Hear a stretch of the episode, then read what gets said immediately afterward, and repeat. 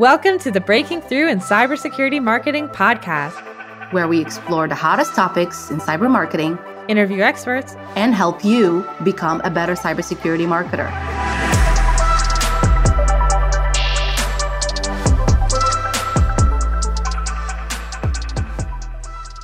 Hello, and welcome to another episode of Breaking Through in Cybersecurity Marketing. I'm one of your hosts, Gianna Whitver, here with my wonderful co host, Maria Velasquez. And today we are so excited because we have another super special guest. We have Charles Gold, who is the Chief Marketing Officer of Threat Connect. Hi, Charles. Hey, Gianna. Thanks for having me. Oh, we are so excited to have you on. You are a longtime member of the Cybersecurity Marketing Society. You and Arpine, who's also a VP of Demand Gen at ThreatConnect, run our benchmark funnel working group. And I just, we just think you're brilliant. Well, I've got you fooled then. So it's a good place to start the podcast. Actually, I remember being us, you and I, Gianna, being so excited when you joined the society. I think we were like DMing each other, like, "Oh my god, guess who just joined?"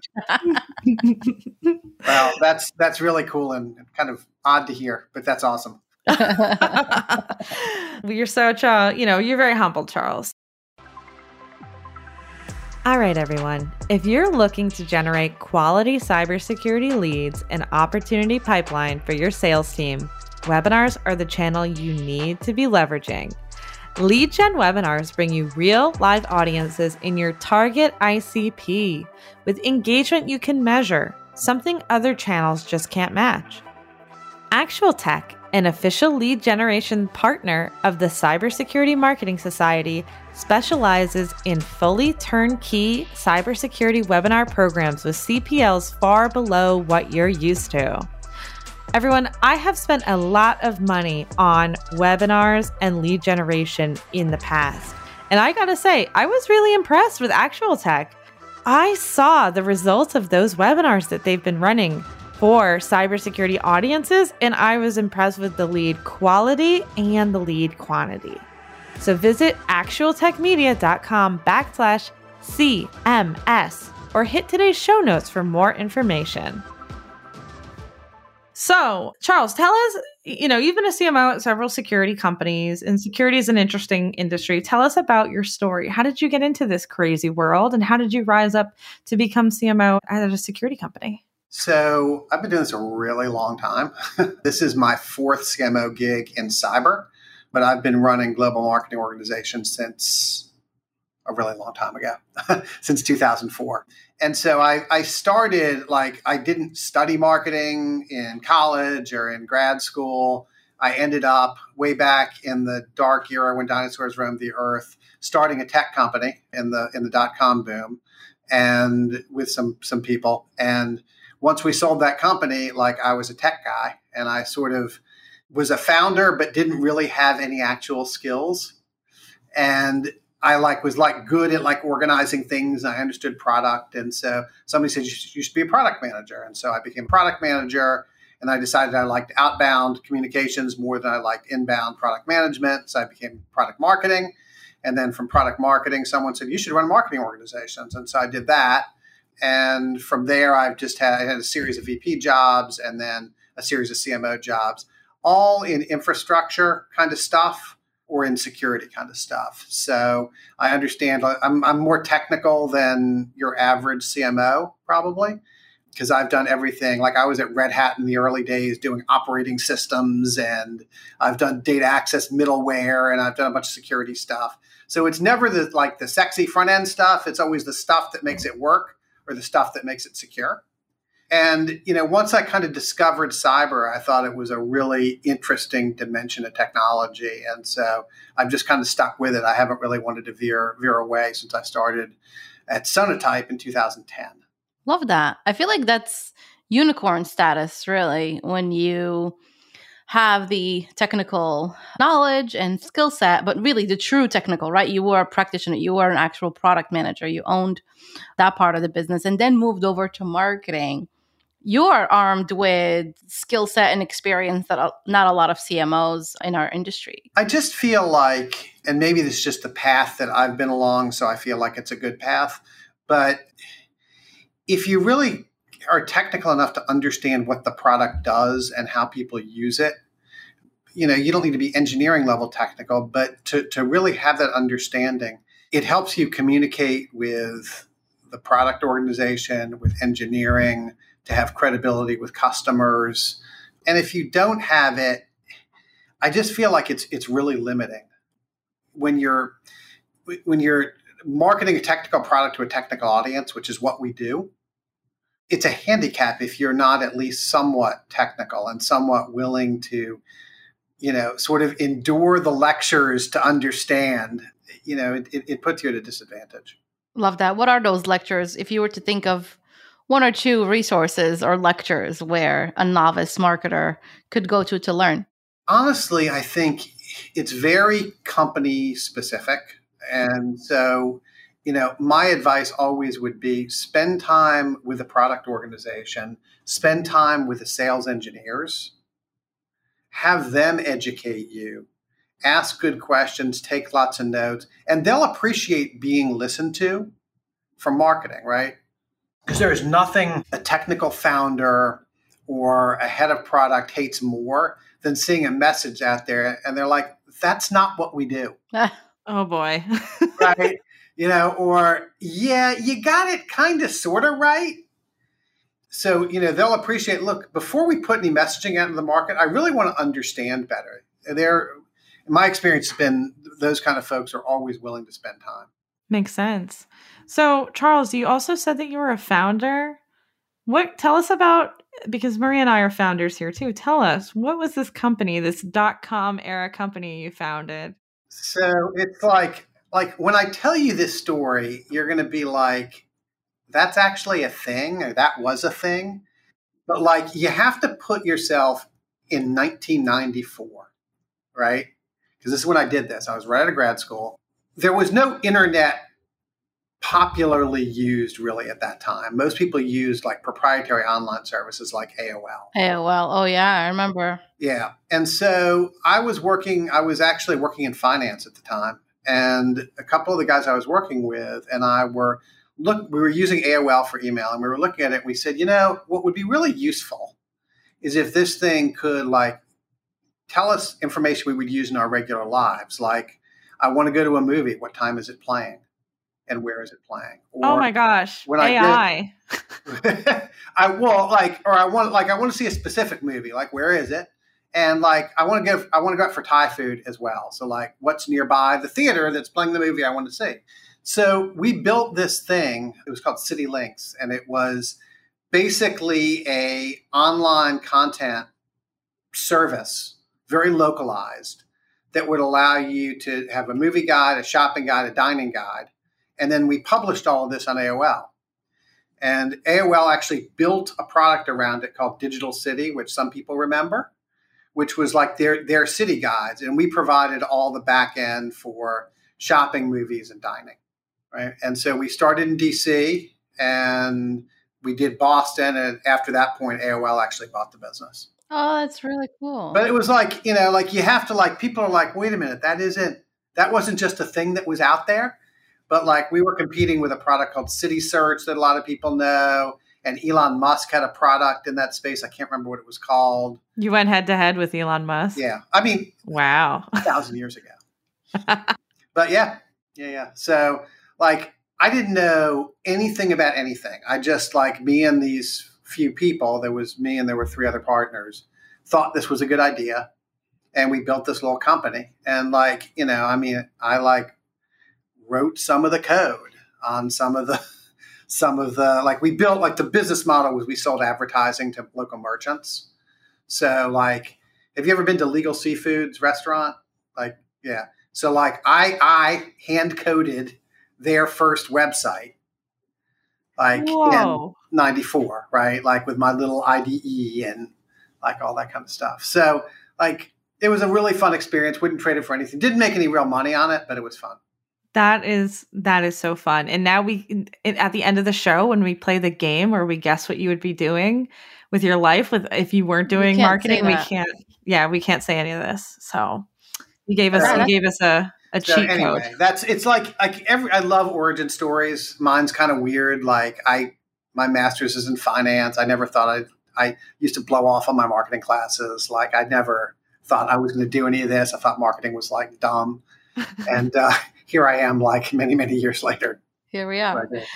But I mean, I feel like your story must have been so cool to tell your kids as they're growing up in this new era of the internet, right? Beyond the AOL days. It would be cool to say, hey, you know, my dad did this back when. Yeah, I'll, I'll send like I'll send you guys an article later, like from the Washington Post about the product. Like it was like but nobody really believes me. I know we're like way off topic for cyber. No, this is great. We love this.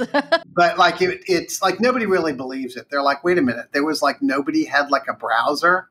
like no, like, we believe it. We were there. dialed in with a modem, and then you like saw these screens. Oh yeah, totally. I was there. I you know waiting for that connection to happen with all those exactly. weird noises and getting yelled at by your parents for taking up the phone line because exactly. you wanted to go in and exactly. chat. Yeah. So some of you guys were taking up the phone line to look at the product that we built. awesome. And we'll see if our editors can can throw in some AOL sounds into this. Yeah. yeah. yes. We've got mail or whatever. Yeah. So. so so Charles, you have you have a unique you get to have this unique perspective as CMO. And I think it gives you insight that those of us who are not at that CMO level on, you know, what does the CMO actually want from the team? And what is the CMO thinking about on a day to day? Maybe you could help us and help some of our listeners understand that, especially now, given that the economy is so rocky and and you know layoffs are happening. Like, what does the CMO really want from the team? How can the team and the individual contributors on it and the managers and everyone who's reporting to the CMO, what what are you really looking for? How can we be better? Yeah, so it's a great question. I know like if I were not a CMO and I were working for me, I would probably wonder what I do. because like I'm not I'm not as sort of operationally involved with all the programs and stuff that, that we run. And the reality is that the CMO job is is when done right is very much a kind of run the business job.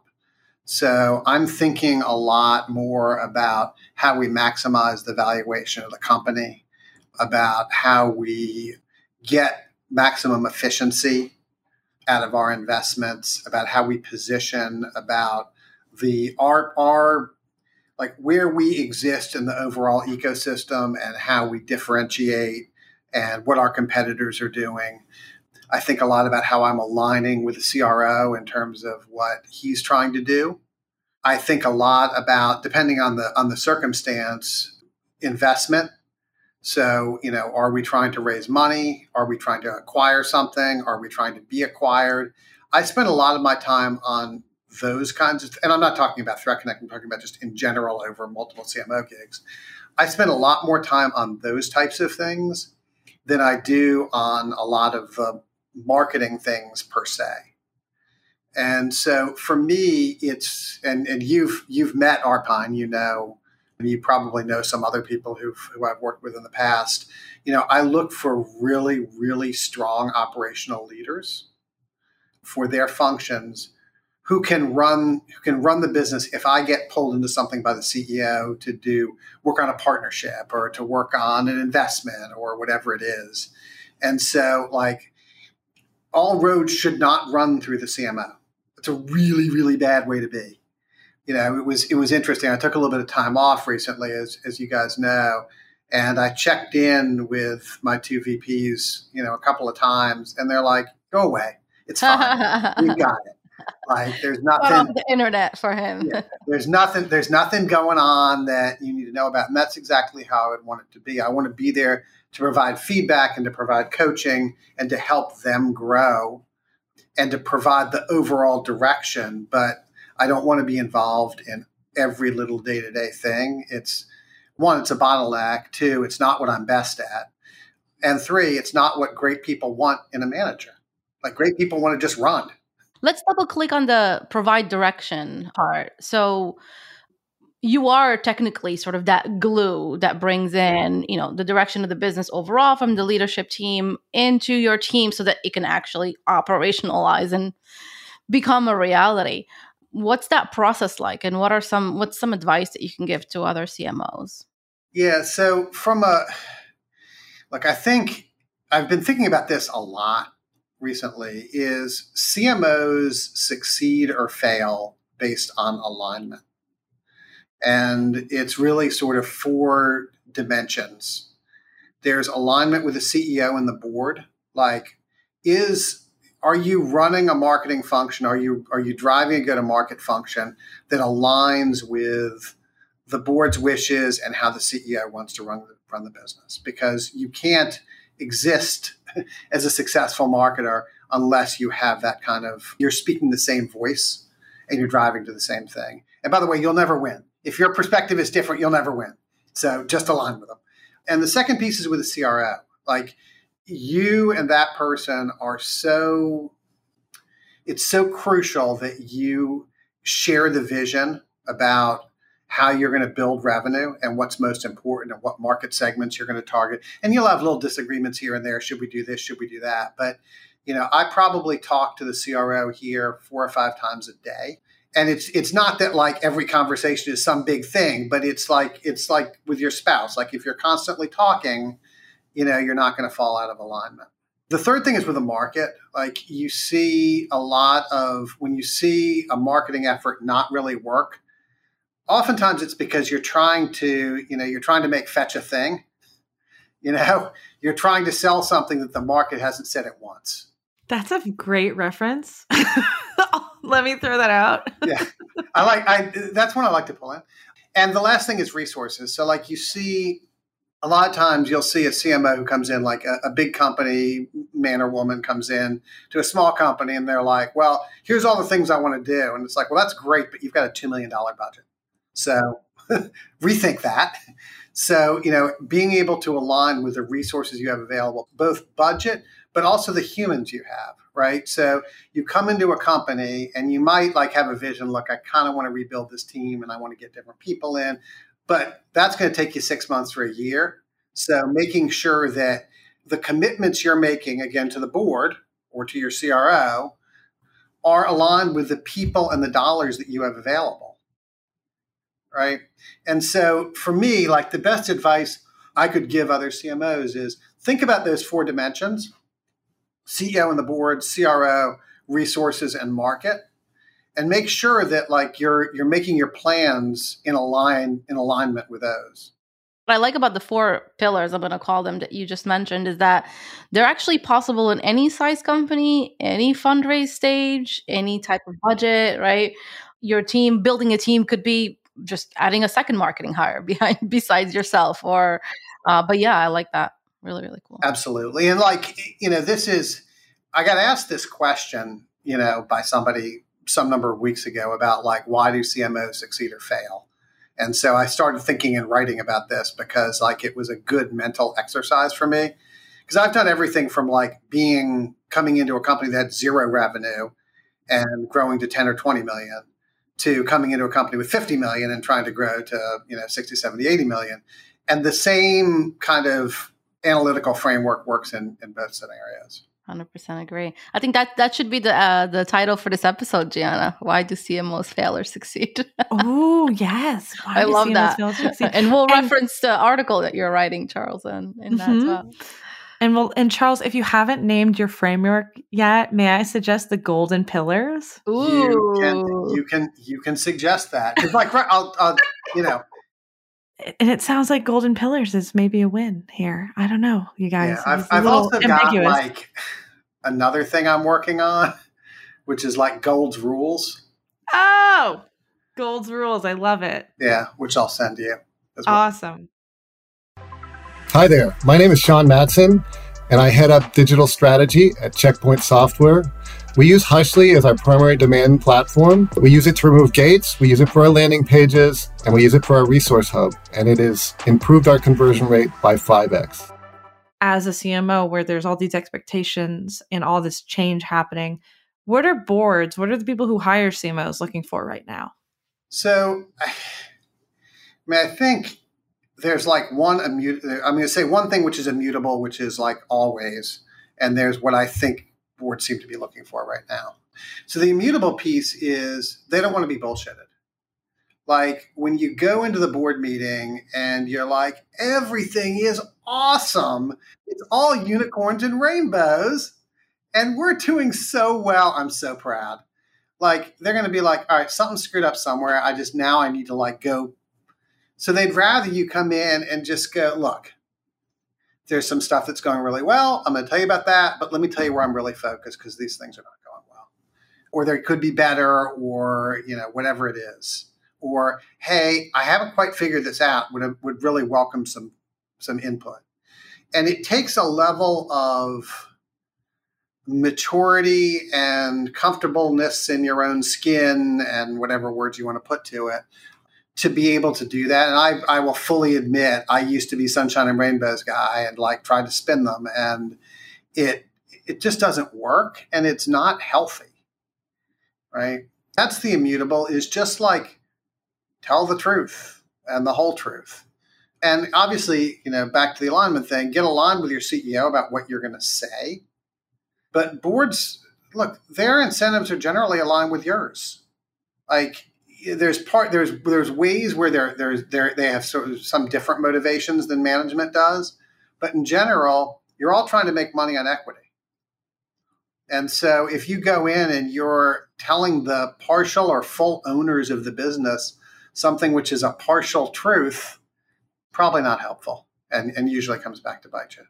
So that's the immutable piece. The more sort of like of the moment is like you know, it was, and, and, this has been played out like lots of places. I don't want to go into too deeply, but is like it used to be just grow, and now it's grow efficiently. Mm. So you know, it's you know, how am I maximizing the pipeline generation and the revenue generation from every dollar of marketing spend?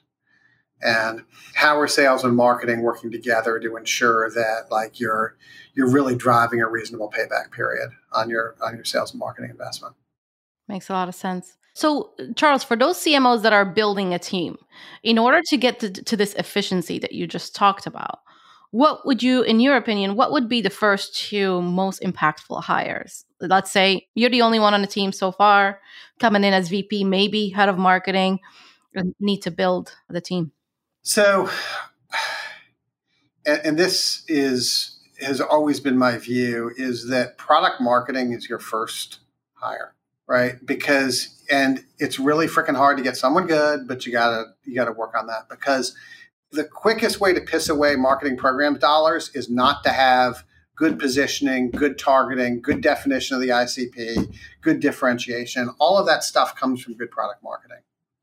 So product marketing is the first. And the second thing is hiring, if it's just one person, I only get one. Like I'm going to hire somebody who's really good on the digital side of demand gen because I, I really want to build that foundation of efficient efficient demand generation or demand capture. Mm-hmm. And that all starts with digital. Like the best way to start a company is by having something having something that has really good inbound traffic and really good inbound demand gen because then you're naturally efficient. If you've got to pay for every lead by going to RSA or having some big expensive webinar that you do with a publication or whatever, you're not going to be as efficient because those things cost a lot of money. That's true.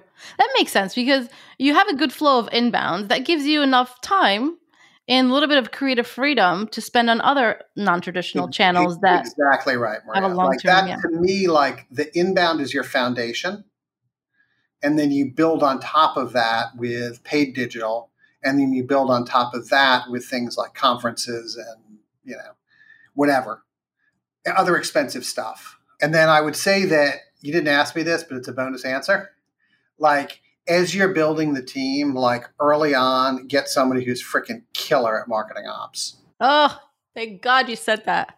You, you, did it.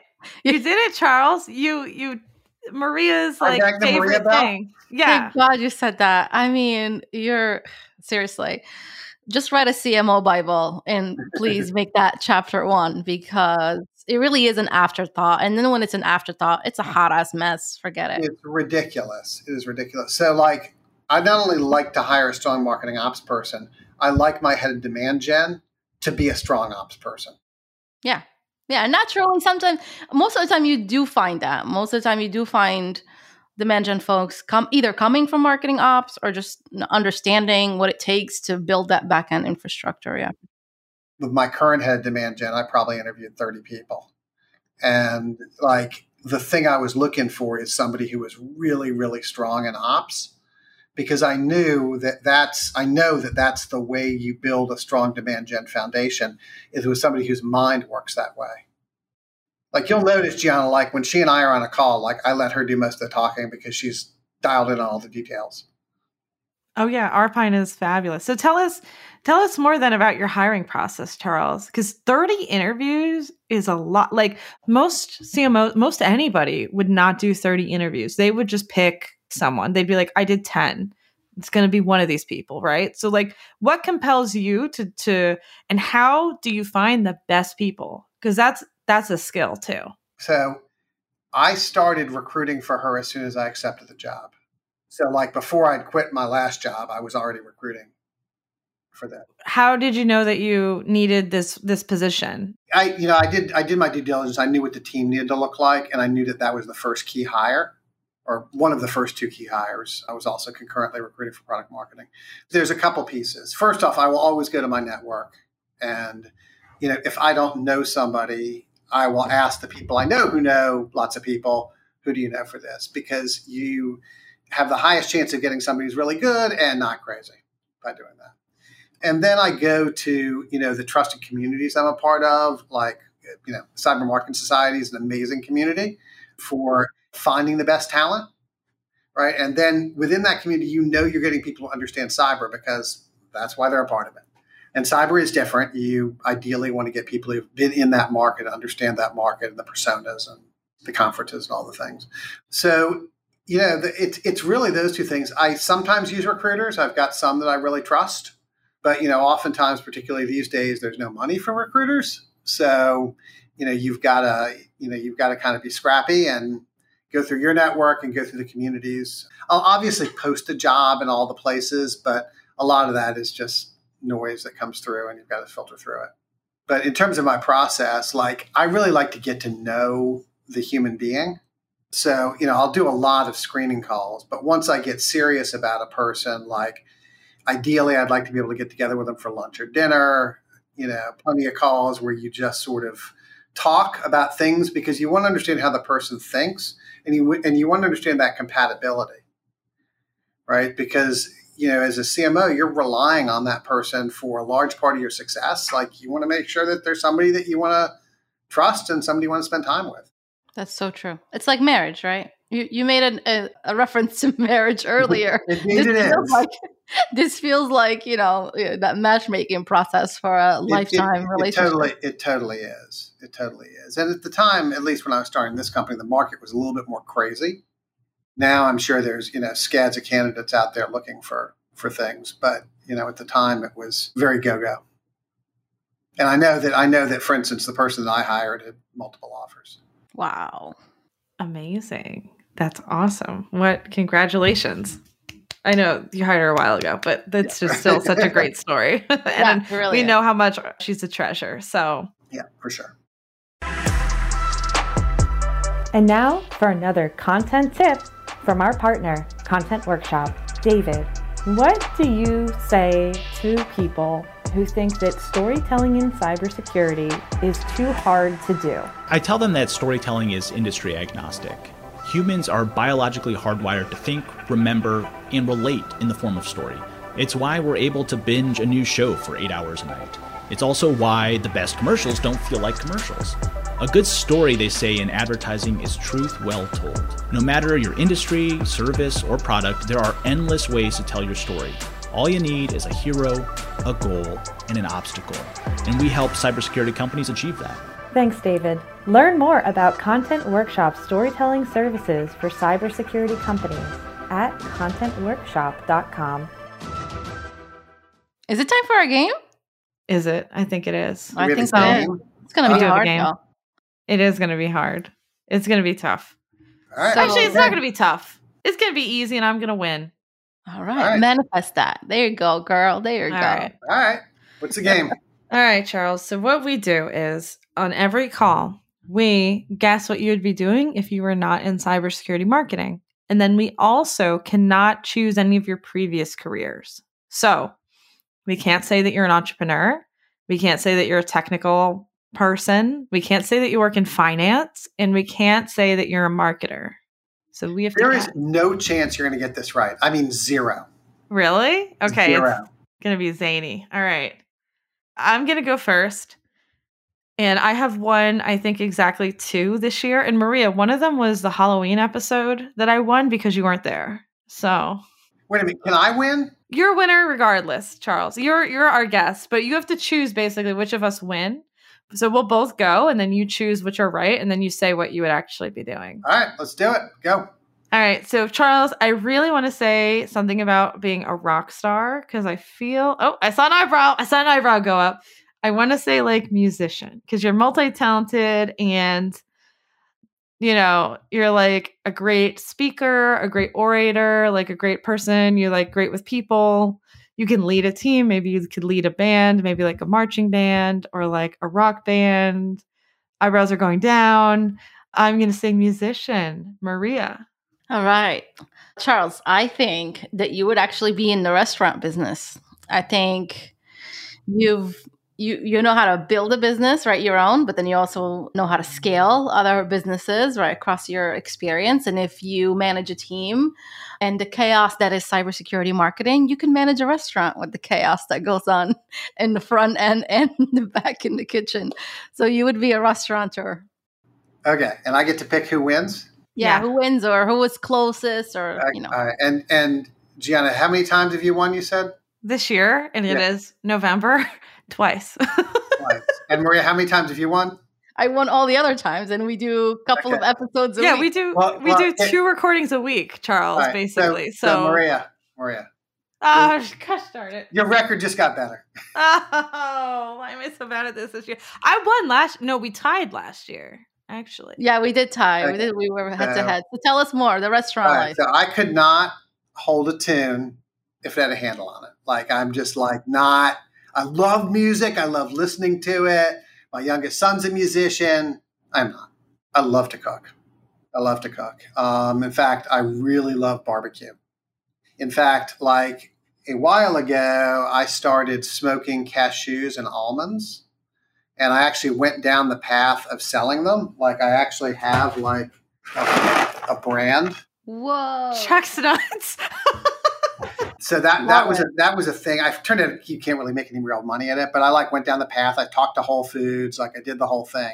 So like I don't know about a restaurant. It's a little zany for me, but something to do with food. I love I love preparing things and like making people happy with food. So Love you, that. Maria, awesome. are closest.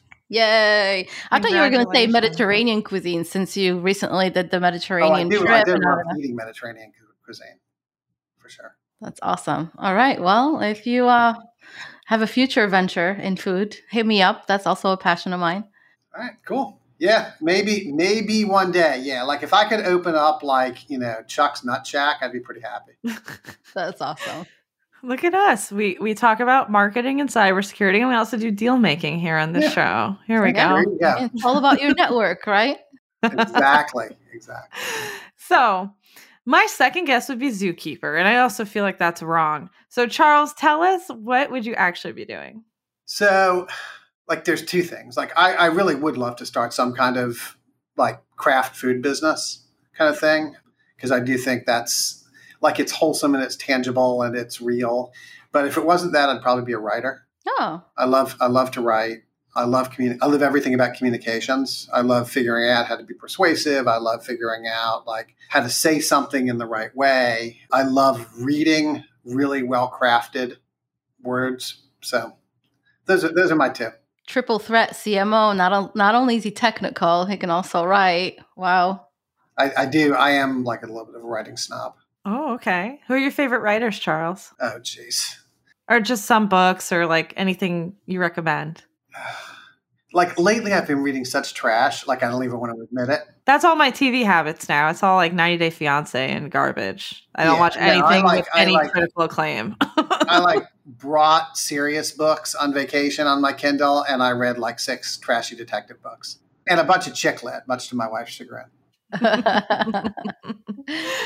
well, Awesome. Charles, thank you so so much. This episode Yeah, was packed packed with so many insights. I hope our listeners are, are having as much fun as we did having you on the show. Thank you again for taking the time off of your crazy CMO day to make time to chat with us. My pleasure. And for our listeners, thanks for tuning in. As you know, there's a new episode that drops every Wednesday. Although we are coming to the end of the year and we might slow down to make room for Cyber Marketing Con. Gianna, you want to tell everyone when, when that's happening?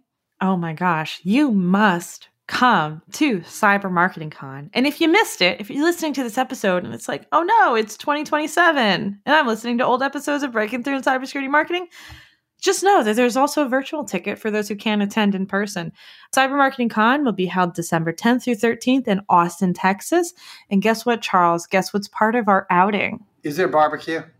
Yes. Sweet. It is, we are taking a bus and we are going to Terry Black's barbecue, which is, Sweet. I do love me some Austin barbecue. yes, a super famous, legitimate barbecue place in Austin. We hope to see you there at Cyber Marketing Con, listeners.